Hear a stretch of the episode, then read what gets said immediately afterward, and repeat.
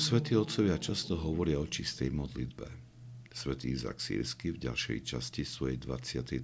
homílie sa nám pokúša vysvetliť, čo môžeme považovať za túto čistú modlitbu. Hovorí, modlitba je prozbou, starosťou a túžbou o niečo.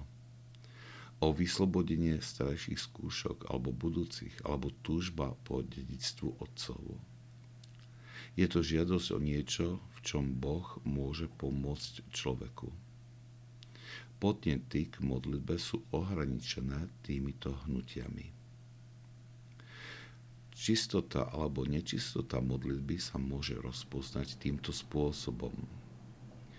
Ak v čase, keď sa mysel pripravuje ponúknuť jednu zo spomenutých hnutí, nejaká cudzia myšlienka sa zamieša alebo mysel zablúdi niekam inám, potom táto modlitba sa nemôže nazývať čistou, pretože priniesla nečisté zviera na Boží oltár, ktorým je srdce, noetický Boží oltár. Ale keď sa mysel horlivo vynie k jednej zo spomenutých podnetov v čase prozby, v súlade s potrebou danej situácie, a keď kvôli veľkej vrúcnosti pohľad je pritiahnutý okom viery k vstupu za závoj srdca, potom dvere duše sú zatvorené cudzím myšlienkam. Keď počúvame tieto slova, začíname chápať, že naša predstavivosť prináša cudzie myšlienky, ktoré znemožňujú čistú modlitbu. Rôzne myšlienky, predstavy, nápady znečistujú modlitbu, ktorá má smerovať výlučne iba k Bohu.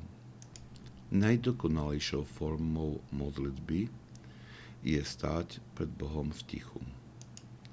Tým sa nemyslí fyzické ticho, ale ticho mysle, ktoré nie je vyrušované myšlienkami, predstavami a podnetmi, nech by už boli akokoľvek sveté.